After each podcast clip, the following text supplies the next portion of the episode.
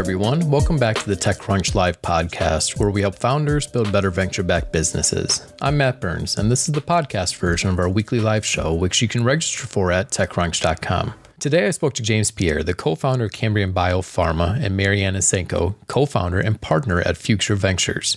Cambrian BioPharma is a new pharmaceutical startup with a revolutionary approach to developing and managing drug development for age related diseases.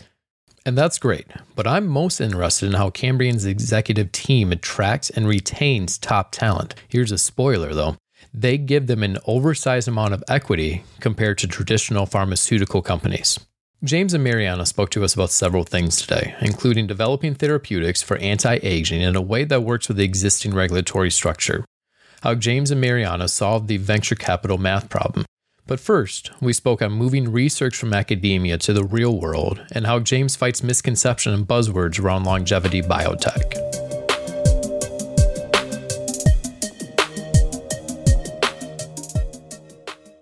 Hey everyone, this is TechCrunch Live, where we help founders help other founders build venture backed businesses. I'm Matt Burns. You're going to need to strap in today. This is going to be a good one. Uh, it's going to be a ride. Think of Cambrian Bioscience as a distributed development company for drug development, They're like a hub and spoke model. Cambrian Bioscience, ran by my guest today, James Peyer, is developing companies that is developing drugs focused on age related diseases. This is a radical approach to drug development, but it's a trend that's been on the rise for the last five to seven years. The best example I can find is of Moderna, who developed ways to use mRNA and now has a whole portfolio of drugs that, that use that one development. And as I understand it, Cambrian Bioscience is not looking just to spin up these companies to spin them out. They actually want to take them through testing into the market as well that said, I'm very excited to bring James and Maryanna here and we talk about developing therapeutics for anti-aging. James, Maryanna, how are you? So well. Thank you, Matt. Doing well.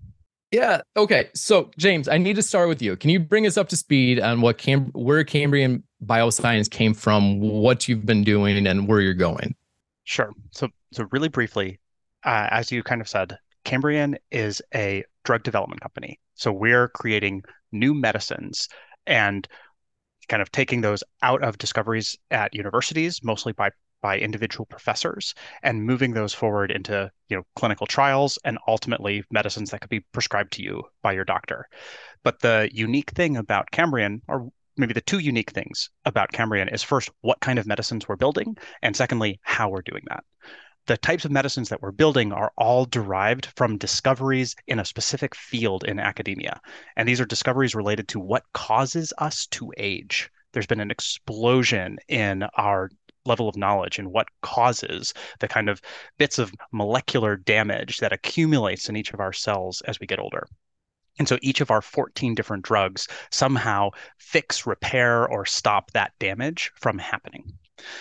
And then the second part is kind of how we do it where most biotech companies will you know kind of spin out of a university they'll build a team around it and they'll take kind of one shot on goal and either it'll work or it won't.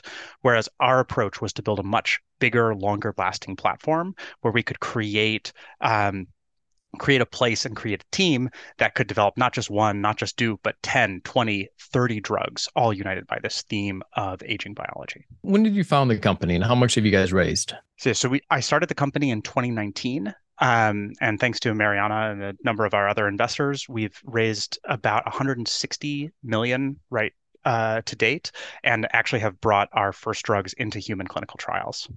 Maryanna, how does Cambrian Bioscience fit within your investment thesis?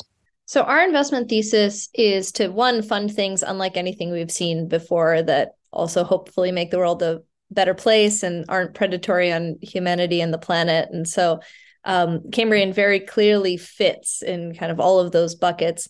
Uh, but more importantly, as we've looked in these in this science of aging, this geroprotective space, um, recognizing that within global aging populations, these are really questions we need to address to ensure kind of graceful aging in place for all peoples. Um, what we really appreciated about what Cambrian is doing is saying it's not just one mechanism or modality, it's all of these interconnected systems. And what are the learnings that we can take across these adjacencies? And how do we build a, a, kind of holistic and cohesive model of aging. And that's really what was so compelling for us, on top of the the obvious fact that James is just an incredible entrepreneur, and you guys will hear that today in, in hearing him speak about the company. So, James, your your company focuses on age related therapeutics and drugs, and there's a lot of buzzwords around that, and there's a lot of good stuff out there and a lot of bad stuff out there. How do you fight misinformation and buzzwords? So, I've been kind of dedicating myself to this science since I was a teenager. I decided to start working on this when I was 15. And uh, back then, the the kind of collective noun that researchers who were studying the biology of aging and wanted to translate that into human use, it was immortalists back then, which is way worse than it is even today, and it's still pretty bad. yeah, right? pretty bad. Um, yeah. And so, as I started kind of training and getting a PhD and like becoming an actual scientist, I had to push back against all of this non-scientific bullshit that people who were mixing science and like the real potential of the science with these philosophical ideas that we hear about a lot in science fiction, but also in like fantasy, right? People talking about elves and this kind of stuff, right? Um, and and so I think there's two important ideas to push back on here. The first one is around separating this tendency to talk about the social and philosophical implications of questions like, well, what if we lived forever? What if we didn't have to die? These sorts of things, and separating that from the actual scientific opportunity which is now that we understand at a deeper level what's happening in our bodies before we get sick, could we imagine a healthcare system that doesn't wait for people to get sick and then try to do something about it, which is how all modern cancer drugs and Alzheimer's drugs and heart disease drugs. Like all of these things are wait for you to get sick and then try to do something about it. And could we imagine a healthcare system where we understand what's going on at the cellular level in our bodies and build medicines, not just diet and exercise, which we know can help in that situation, but actually use our knowledge of biology to build new medicines that can keep us healthier longer? And I think that as a framework is really what this whole academic world of the study of aging or geroscience, as Maryanna said. That's what it's trying to do.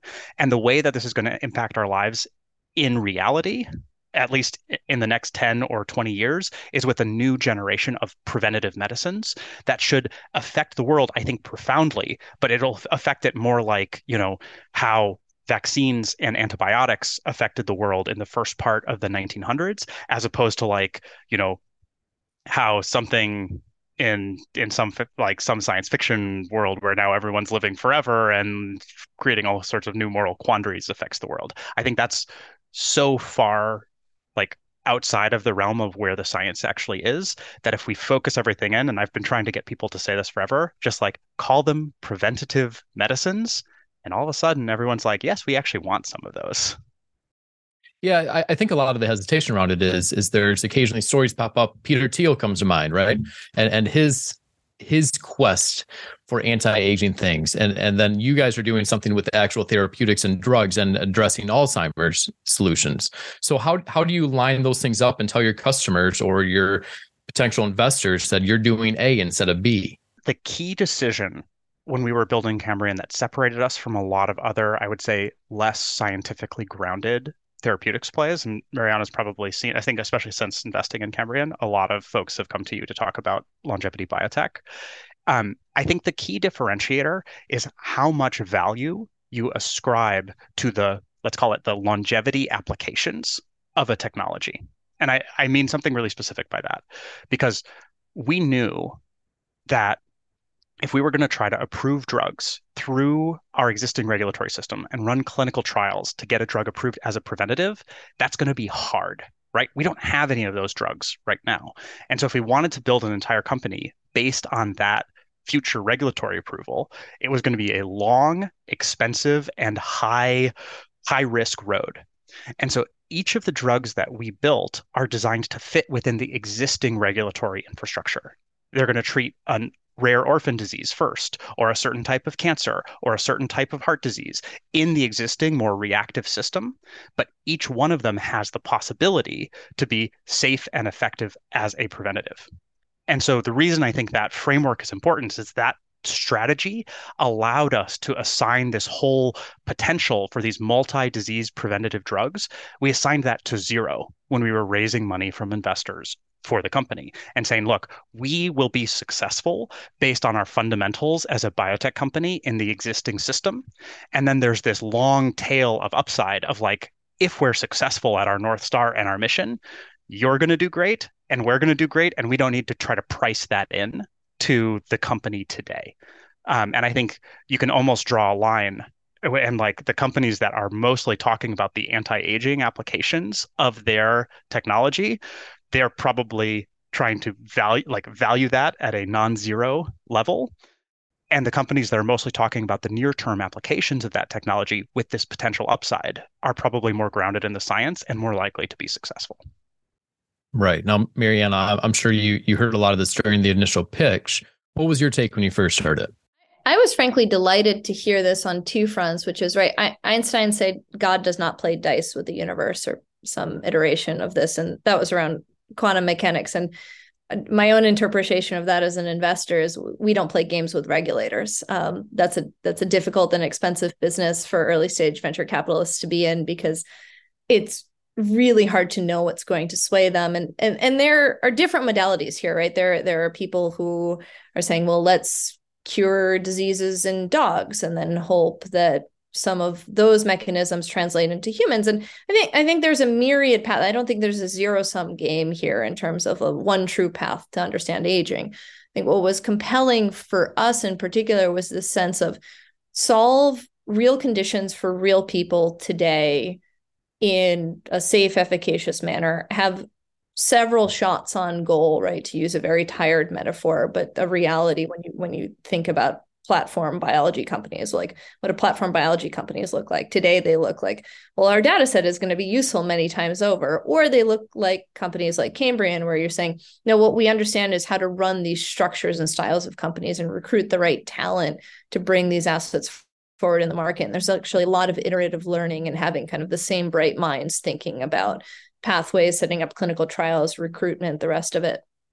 And then then this final question, this this piece that we really w- were inspired by is how does a company like Cambrian have lasting power in the market beyond, you know, potentially large, but maybe flash in the pan kind of single asset plays. And what we thought is, you know, if they can unlock the the higher abstraction level of saying, these are the biomarkers of aging and these are the mechanisms that we know to understand to affect them in patient populations that are suffering diseases today but then from that then prescribing them potentially as preventatives to larger population sets in the future i think that's a company that i can actually you know draw a line out to having real equity value over the course of 20 you know 10 20 50 years because that's that's a pie that just keeps growing yeah. So I think one of the interesting things about your company, James, is that that you put scientists in charge of these projects, right? You bring on scientists, support them in a way, and then let them develop on their own outside of your company. Is, is that correct? That's not the way that we think about it. I would say there, there's there's elements of truth to that. We are taking a, a different approach, but the way that we think about it is kind of keeping the scientists who have made a fundamental discovery more involved in drug in the drug development and in the ongoing work of the company than they would either if they were working with a big pharmaceutical company or if they were working in the traditional like VC backed biotech space, but certainly not making them do it alone. I think something that non-scientists um, I think it's really hard to appreciate. And when I was an academic, I didn't appreciate it at all, is that within this idea, even if you just take preclinical drug development, like there are relay races within relay races of different types of expertise uh, required to move things from from point to point, and you can have a great biologist who understands like a specific molecular mechanism better than anyone in the world. But then now when you say, okay, in order to get this ready for, for humans, please optimize your chemical using the latest AI tools and like organic chemistry to figure out how it will dock to its target in a better way than the one that you found so far does. It's a completely different set of responsibilities, which then have to be passed off to the next person who's like, okay, now you know do all of the safety and and efficacy testing to figure out if like this is going to pass muster with the regulators. And only then can you start the clinical trials where you have a whole nother cascade of complexity and expertise required. And so our objective instead of pulling the technology out of a scientist's hands and try to like build it all within a company our objective was to say look we can build all of these pieces like maryanna was talking about as like a platform a team that can be some of the best in the world at thinking about each of these individual verticals and then attach them in a really flexible way to a scientist that has made some breakthrough and then be their partner in guiding that forward into clinical trials and so we can then flexibly deploy that team into a bunch of different drug development programs. I was hoping to talk about specifics here. Uh, you just had a company spin out, Amplifier Therapeutics, correct? Exactly. Right. So tell me about that structure because I look at the background and the person leading it is, I'm going to look at my notes here, uh, Dr. James Hall, right? Yes. Dr. James Hall, according to my research, was the CEO of a previous therapeutic company. And before that, he was high up in AstraZeneca. What did he find compelling about Cambrian Bios- Bioscience that he didn't at AstraZeneca or the other company?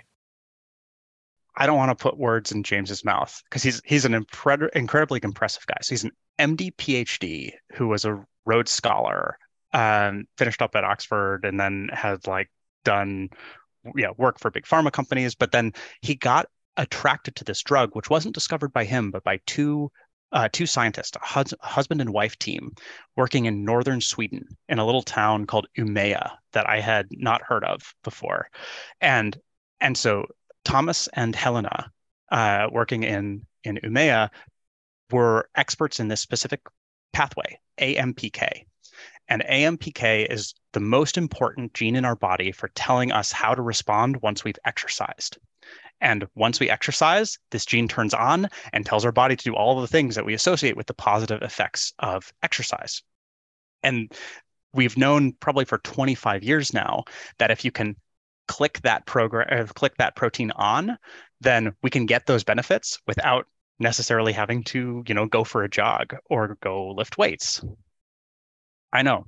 And and furthermore it can probably enhance the effects of exercise so that every amount like every incremental amount you get more out of it and it's easier to fall out of and go back and like get back into the saddle um, for a lot of things so in any case thomas and and helena discovered this molecule and started building a company with a little bit of local funding um, started moving things forward over the course of like 10 years and it was only about two years ago that James left AstraZeneca to come join uh, that little company that they were building because he saw the potential of this drug.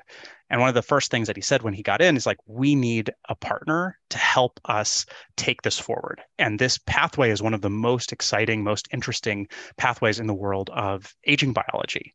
And so they actually approached us because they wanted a partner that understood aging biology, could help take this really to the next level as it went into the clinic.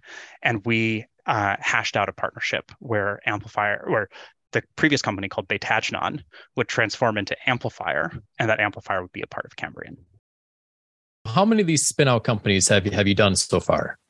So we've actually done about 14, of which 10 are still alive.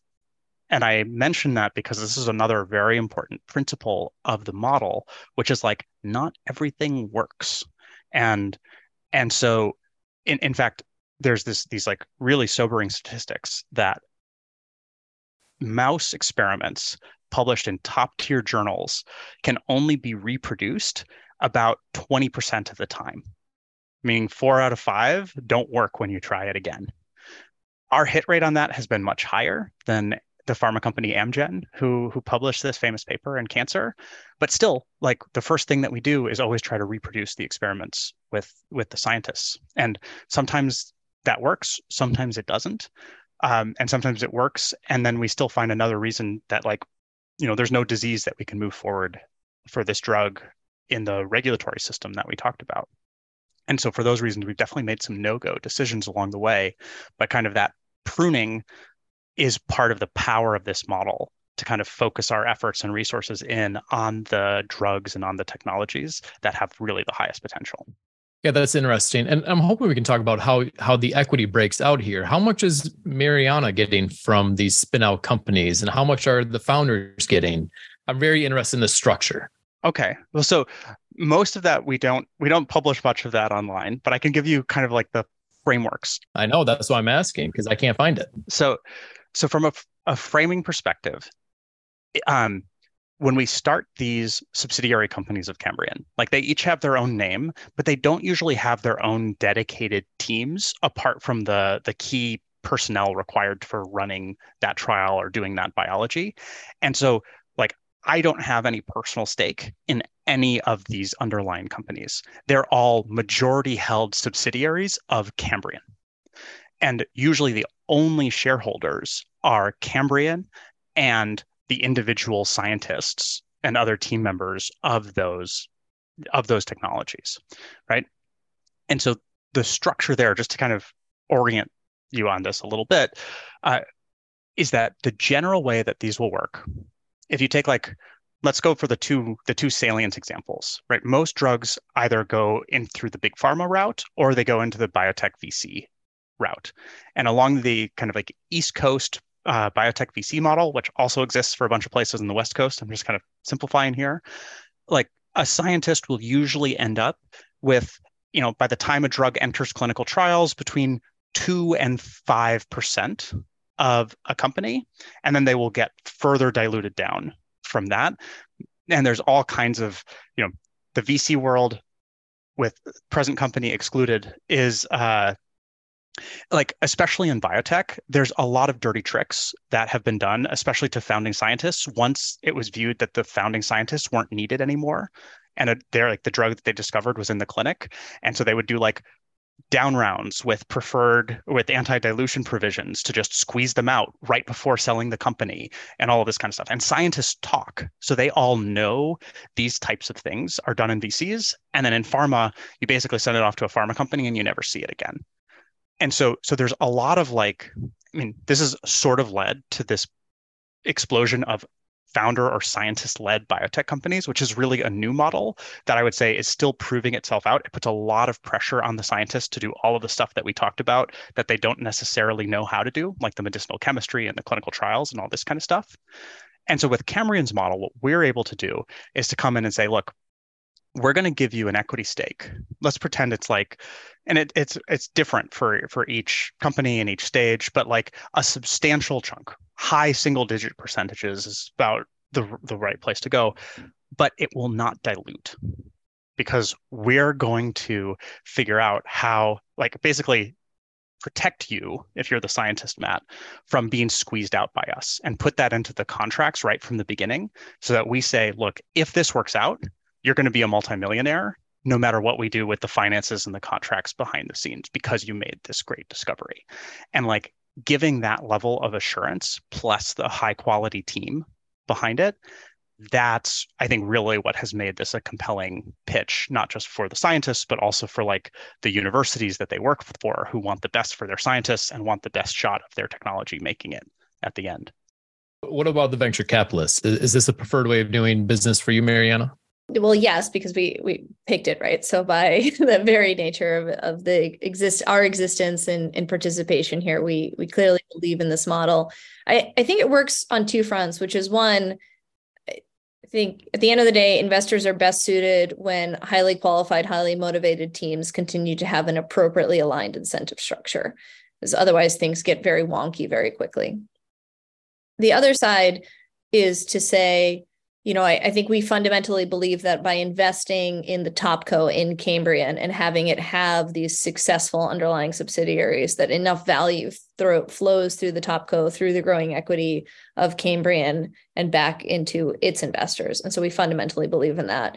And I think we'll also find out if there's even a hybrid model within here, where, which is to say whether or not some of these subsidiary companies in times of economic turbulence like what we're in today frankly should stand a little bit more independent in their own right to kind of offset some of the early costs to Cambrian. But I think over the long run, we fundamentally believe in the model as James has laid it out, even if there's an intermediary where a couple of these companies end up being a little bit more independent because some outside capital is willing to come in at a lower cost of capital than Cambrian can provide. Right, right. Why does this work so well in, in drug development? And do you see it working anywhere else in any other industries?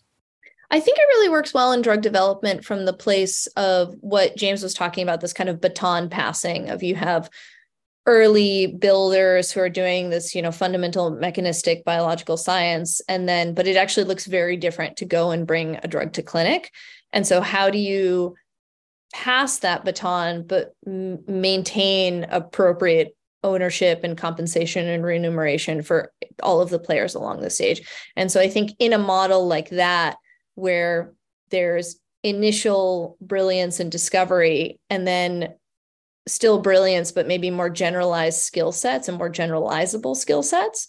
And so I, I, think any model that carries that forward probably will will see something similar. I think we're actually frankly seeing something similar in AI companies today, where you know you, you have initial developers coming up with novel algorithms and modalities um, but it, it's actually the same kind of executives who come in at a product level and an engineering level and a marketing level and they turn the crank on that right? I mean we have companies in the robotics field who are hiring chief executives from like fintech companies because at, at the end of the day well, like what it what it takes to build comp- build technologies from those nascent stages to actually coming and hitting the market like those are similar skill sets so the question is what is the right model and i think the reason that we don't see this across too many sectors outside of drug development is that there's just not as much of a pipeline in the same like structured manner. I think and I think frankly this would work in almost any heavily regulated industry where you kind of you just you have like locks in a canal that you kind of have to pass through. Yeah, great. James? No, I think I think that's a really good way of of framing it. The kind of rubric that I always use to think about like where else this could be applied is as I like to think of, you know, whether a company like the, the commercialization of a technology, um, if it gets more similar as it gets more advanced or it gets more different. And I, I feel like for most, let's say, software companies, they actually start more similar where it's like, hey, we're putting together a small group of team and we have to like build a little product and like demonstrate something. And then they have to find their product market fit and they become more specialized as they grow. Whereas in drug development, I see it kind of moving in the opposite direction instead of like this direction going outwards instead everything starts so different right you've made some discovery over here for this pathway or that pathway and it's like completely different models, completely different expertise required, but then you're all going to the same place because everyone has to file the same regulatory documents with the FDA. And whether you're a gene therapy or a you know protein or a small molecule there are differences between those things big differences. But like there's also a ton of similarities. And and so i see it as like a bottlenecking um, based on yeah the the regulatory requirements like maryanna was talking about. And i think anytime you have that you can build not just an executive like a leadership team that has those business fundamentals but a technical generalist team that has like these research fundamentals or, the, or these regulatory fundamentals or whatever it is that can like take the baton or move to the next lock uh, to advance the technology forward yeah. So your last raise was October 2021, $100 million round, right? What kind of capital requirements is required to, to fund four or five of these every year going forward? A, a large amount. When I first built the the Excel model for Cambrian that I, I pitched to Maryanna for our Series A, what I what I told her at the time was that it was going to take about half a billion dollars total to make Cambrian fully self-sustaining and profitable as a drug company. And we're still on track to do that. Um,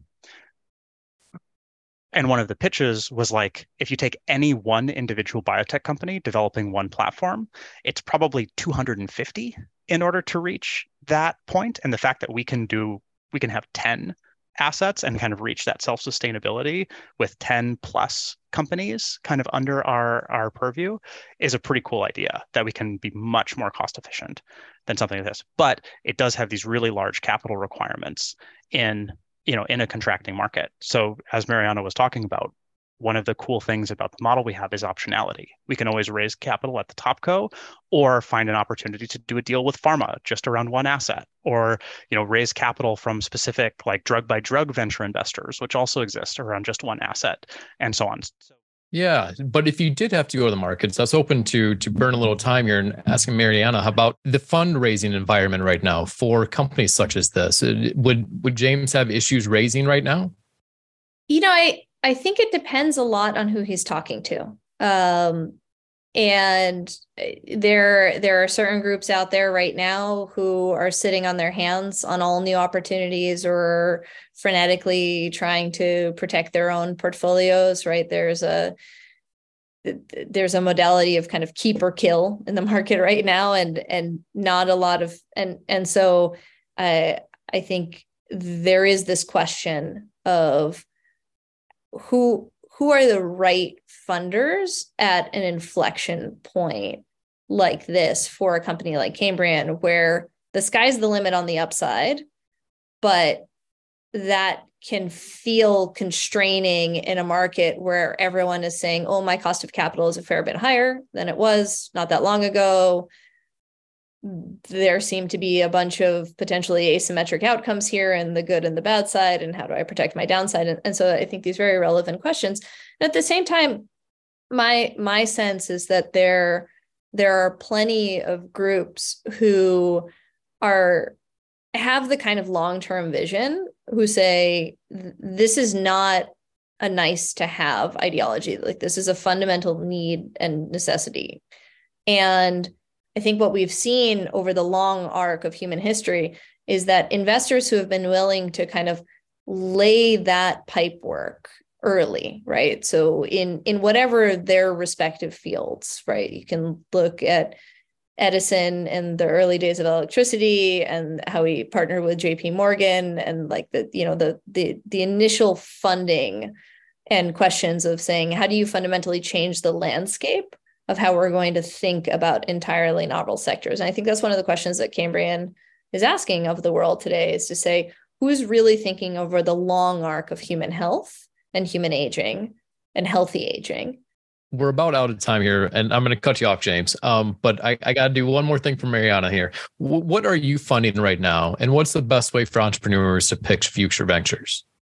Yeah. Um, oh, we honestly anything under the sun that is uh, a novel technology that's that's on good fundamentals like technological fundamentals as much as i love fantasy novels right? We we do get down to to bare metal but um, right now i mean i i deeply care about anything that's addressing our our capacity to live cohesively and sustainably on on this planet and maybe eventually other planets. And uh, just shoot me an email to Maryanna at future.ventures. And I'd, I'd love to hear from anyone who thinks they're doing something world changing. Okay. Well, thank you so much for that part. But we do we're, we're not done yet. We have one more segment of the show called Pitch Practice. And this is one of my favorite parts, although the conversation was absolutely lovely. But we have three entrepreneurs lined up and they're on the line right now. The goal here is to give them the chance to practice their pitch. So they're going to have two minutes to pitch you, you two, and then we get four minutes of feedback. And the feedback can be about their pitch, it can be about their company, it can be about anything. So we're with that said, we're going to bring on the first one, and I think these are all medical adjacent. Oh, the wild card is not. But the first two are medical adjacent. So we're going to bring on OE Medical well, sir, I'm going to start the timer now. So you have two minutes to present your company. Okay. Here we go. Hello, good afternoon again. Uh, I'm Dr. Adarsham Patil. I'm a minimal access surgeon and I have a 20 years experience as a surgeon. And I have invented a scope to peek inside the abdomen under local anesthesia. Presently, if you want to peek inside the abdomen, you have to perform a surgery, a, lapro- a lap- diagnostic laparoscopy or a diagnostic laparotomy, which means we have to admit the patient to the hospital, shift him to the operation theater, give him an anesthesia, and perform a surgery, which is expensive and painful and inconvenient for the patients. With our scope, this procedure can be performed as an ambulatory procedure, which means patient can walk in, get this procedure done, and walk out on the same day, which is cost effective, convenient, and quick. So this uh, so so This has multiple compelling applications in cancer care, women's health, emergency care, and it has some very exciting future applications. Uh, the total addressable market size for this uh, endoscopies is $40 billion, and the accessible market size is around $4 billion. We have a patent for this device, and we have a, received a very good uh, first examination report. And we, we are in the process of applying for an FDA and getting an FDA clearance and we are looking for an investment of $1 million to get our product to market. There are approximately 20 OEMs in the market. We intend to partner with them, we leverage their global marketing and distribution network and get to the market quickly. And we have a uh, we have a great opportunity to exit with these companies as well. Thank you. Oh, very good. Thank you so much. And I was busy looking at your website. You have you have a nice demo on your site Maryanna, let's let's start with you. Any feedback? Uh, well, one, I'm I'm just deeply impressed with your capacity to so eloquently share uh, a frankly pretty complicated topic in a very short time. The the challenge for many investors around med devices is how you get through the regulatory pathway and whether or not you'll be a novel device or kind of tag along to an, an existing uh, device framework. Do you know which one you fill in? Yeah, so we have a predicate as a laparoscopic device. So uh, we have identified a predicate, and uh, we uh, we uh, we uh, we are expect to go through the FDA in next six months. So we have a predicate for this device, and also we intend to use existing CPT codes actually.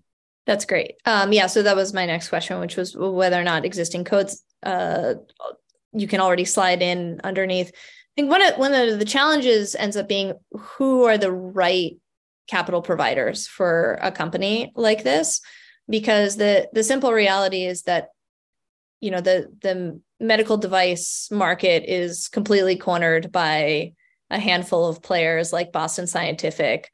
Uh, and they they kind of have, the, have a throttle on the market, and so because you end up effectively needing to partner with these partners, they they hold such lopsided unit economics in those partnerships, and that can be very frightening for an early stage investor to say, well, I don't really know what I'm getting because potentially I get washed out in one of these partnerships and where the royalty stream. So really, I, my feedback would would be at the earliest stages is to the extent that you can draw out the boundaries of those partnerships that will lead to the deepest clarity for your early stage investors. Um, the other aspect is this question of who are the right types of funders. Uh, medical devices tend to have uh, somewhat of a ceiling on outcomes. They, they, can be very, very good, excellent outcomes, um, but they might not always look like early stage venture capital outcomes in terms of total capital required and capital in. And so uh, I know that James has a bit of experience here in terms of like the various parties who fund very varying early stage companies in the space. So I'm going to pass the baton to James and see if he has anything to add from that perspective. So I agree that that picking the right people. I, I like to say there's there's startups and there's businesses, and I think a lot of these kind of OEM player med device programs they can be great businesses, but I think a lot of people won't look at them, like Maryanna was saying, as a startup. Um, I know we only have a minute left, so I wanted to offer two two kind of additional maybe pieces of feedback or, or thoughts coming from my perspective as an entrepreneur who does a lot of pitching. And so my two uh, two comments there is, I think firstly, you you know you have a, a really deep technical background and so you jumped right in with like we're going to do like a new type of laparoscopic surgery and so on. But i think it would be really effective even if it's just 10 or 20 seconds to make it real for people. Like is this something that would be used in you know i'm going to use an example that is maybe not correct, but but like in a tummy tuck or in a, you know, is this something that's used in plastic surgery, right? Like removing fat. Like bring it to life a little bit of like what this device is going to be used for.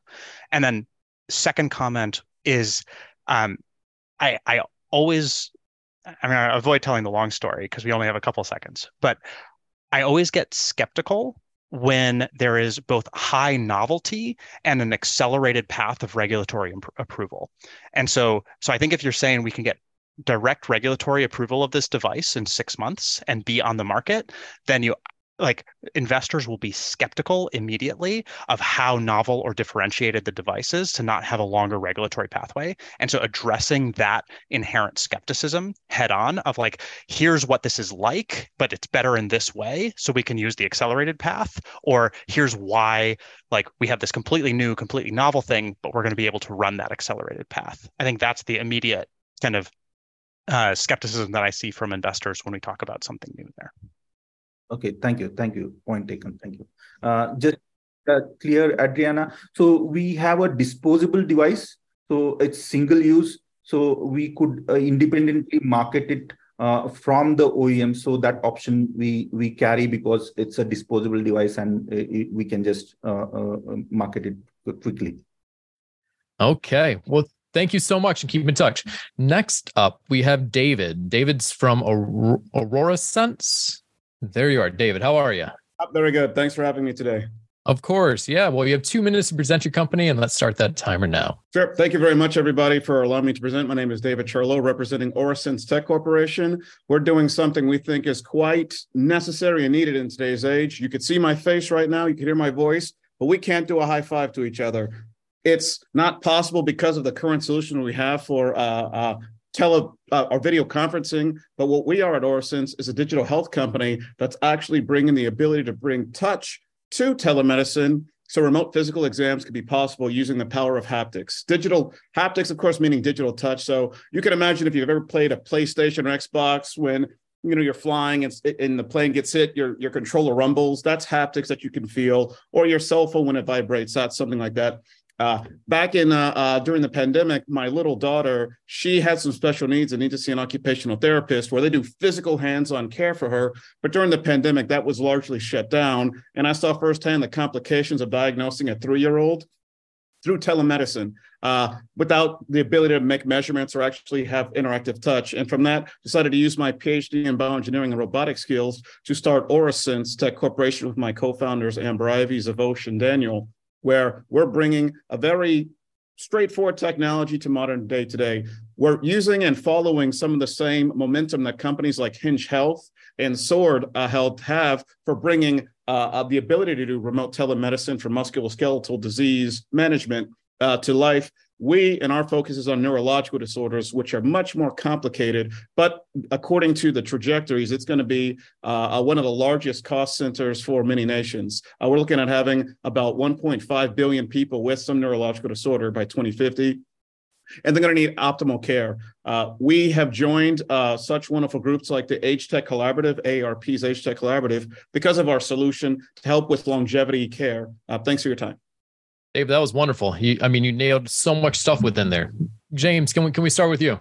My immediate reaction as someone who's who's not so much in the remote care space is that I don't I don't know who Hinge and Sword are, um, and so I like as you were finishing off, I found myself googling them to, really quick to try to understand what they were uh, what they're up to because it seems like the the piece that doesn't connect for me is the is the what this is, right? Like I understand that there is this haptic sensing, but like my brain was bouncing back and forth between like a rumbling Xbox controller versus like a remote a robotic arm that gives like sensory information back to a physician so that they that like you set up in your home to help with diagnosis. And like I don't know the what of of what's going on here is, but like the need that you've articulated, it feels very real to me, right? Like as we move from a mostly in person to a much more remote healthcare system, this this core idea of haptic feedback and the ability to like my my I grew up in a medical household, and like whenever I would get hurt, my dad would put me on the table and he would just start poking me and be like, "Does it hurt here? Does it hurt here? How about here?" And like that's where the diagnosis would come from. And so I I feel like this idea of physical feedback in the remote setting could be a major unlock. Um, but but the the what and the differentiation as someone who's not deep in the space today, um, that that was tough for me to get. Maryanna. Uh, I want to be mindful here that a two minute context is a hard context, right? You're never going to be held to this standard in, in talking to investors. And so things you did very well, you you you stated the need in the world clearly, you made it personal, you stated your technical background that need immediately gave me some sense some sense of credibility about why you're well suited and personally motivated. So all of those things are very good.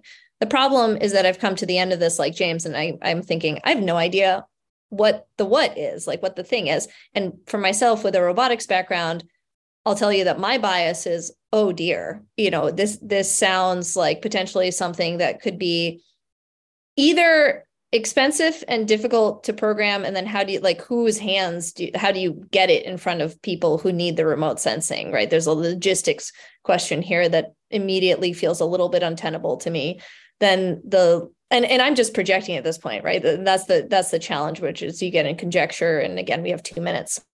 So um, I, I want to be mindful that this might not be the most reasonable feedback, but what I'll say is from from a perspective of someone who's dealt a lot with robotics out in the real world, you have you have generally two challenges with it. It's either works well, but it's expensive and hard to go and distribute in the world, or it works pretty poorly or medium well but it's really easy to knock off. And right and so how do you how do you skirt around the fact that it's potentially whatever you're building easily replicable by others the moment they figure out what you're doing? And then as a startup it's just really hard to control brand.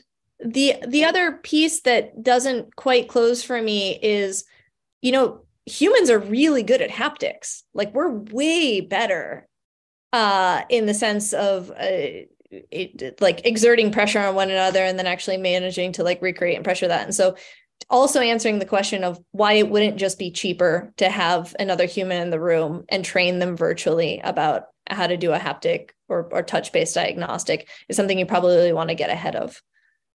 Yeah, that, that, that's that's very good feedback. And two minutes is very hard. But David, I was I was hoping to give you a, a an extra forty five seconds or something here to explain how it works. Oh, sure. And so the, the, beauty of haptics is that it does come in many flavors. So we're actually for our first rollout using uh, mid-air haptics, which is uh, using ultrasonic uh, uh, frequencies that you can't. It's no wearable or anything like that. No robotic arm. You're projecting uh, uh, sound waves that you can shape and convert into something that has tactile feedback. And our delivery mechanism, it's a very portable and accessible laptop that has cameras attached to it and other types of mechanisms that allow for uh, people who have certain specialties, they stick their hand over the projector and actually have the equivalent sensation of somebody doing a palpitation. Uh, our goal is not to replicate uh, uh, human real touch, but it's to take care of a simple challenge that we deal with now.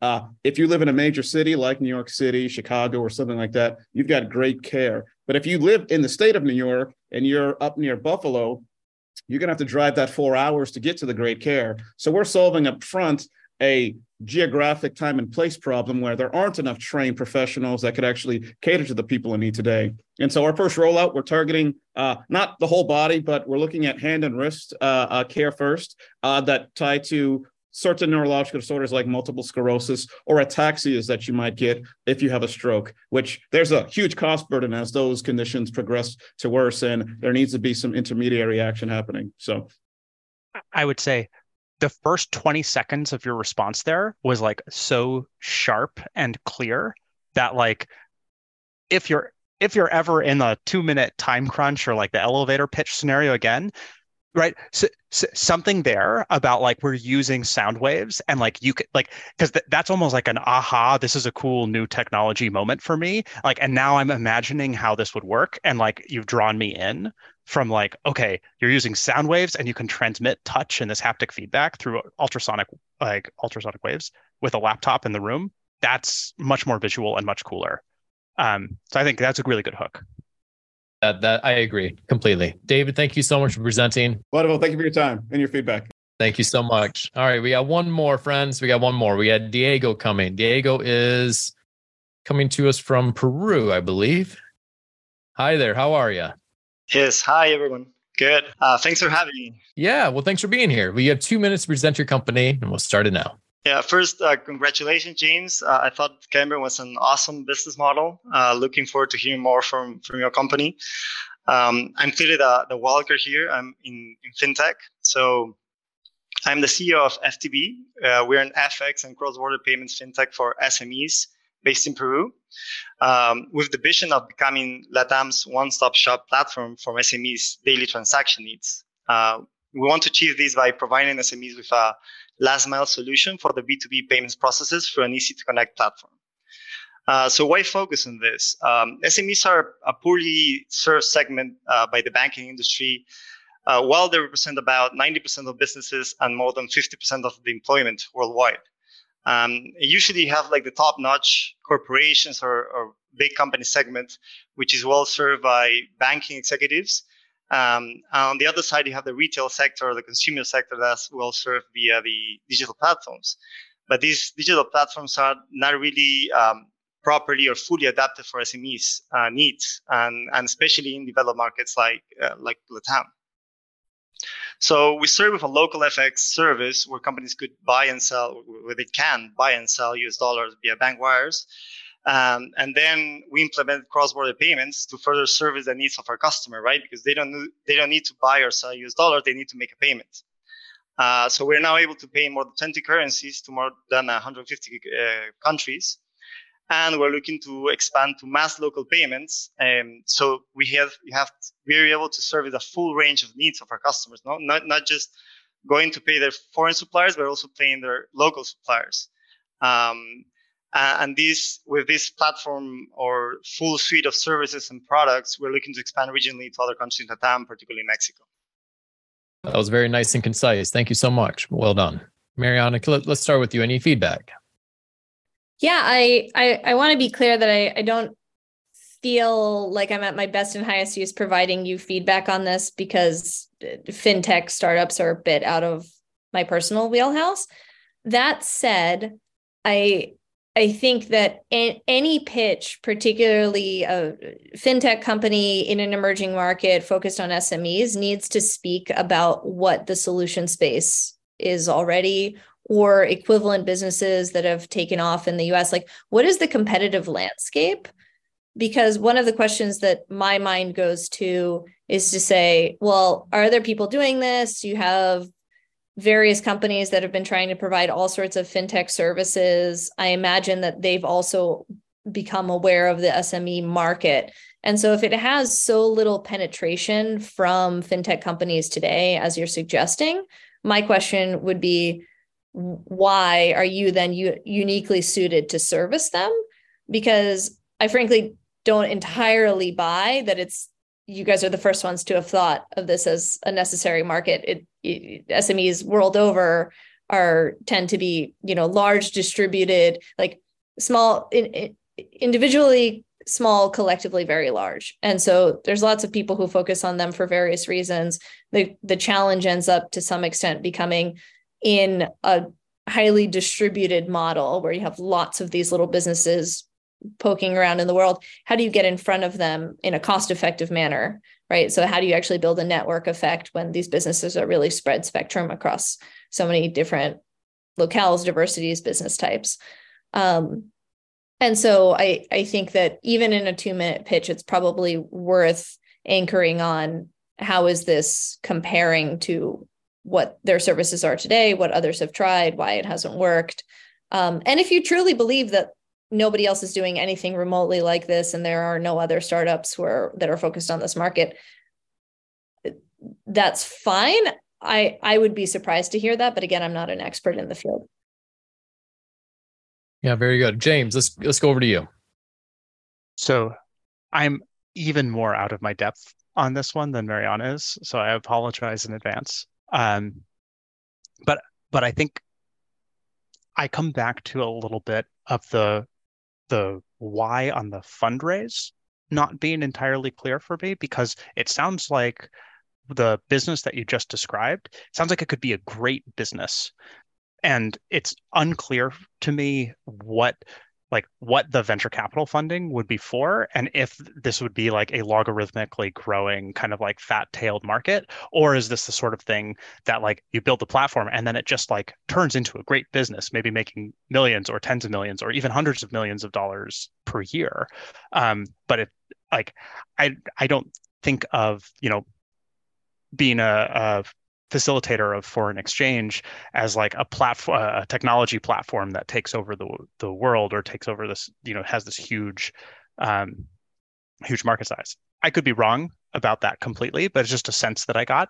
So so my advice or my my feedback there would be either to say hey we've got this platform and then we're raising money because you know SMEs are hard to get to. So we need a big sales team and we can get a great return on every salesperson that we have, which would be hypothesis number one that I had of like why raise capital into this is that there's just this great return on like marketing or sales dollar spent. Or you're going to get a great deal as we build this platform and then we're going to be profitable and like an investor or you know someone who's really focused on something like this can be an enabler for a small amount of money and then it turns into a great business really quickly and i think that distinction didn't come through but that's where my head would go for a, you know again two minutes uh, not in my field but but that's that's where my my head jumped to from the pitch that you gave I, I think both those feedbacks are very valid, right? I, I, think if, if you if you can address both the issues well, Diego, I, I think uh, you, are gonna have a, a better picture involved. Thank you so much, everyone. Maryanna, James, this has been a wonderful episode. I really learned a lot. Well, anyway, tune in next week, three o'clock Eastern, noon Pacific, and I'll be here. Thanks, everyone. We'll see you then.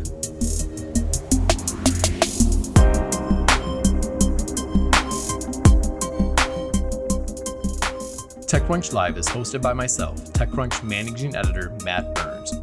We're produced by Teresa Solo and Maggie Stamets, with video production by Yashad Kulkarni, Julio Barrientos, and Dennis Martinez. We are edited by Andrew Mendez, Maggie Stamets, and Teresa Solo. Bryce Durbin is our illustrator, and Henry Pickavet manages TechCrunch audio products. If you want your questions to be featured in an upcoming episode, email us at podcast at techcrunch.com.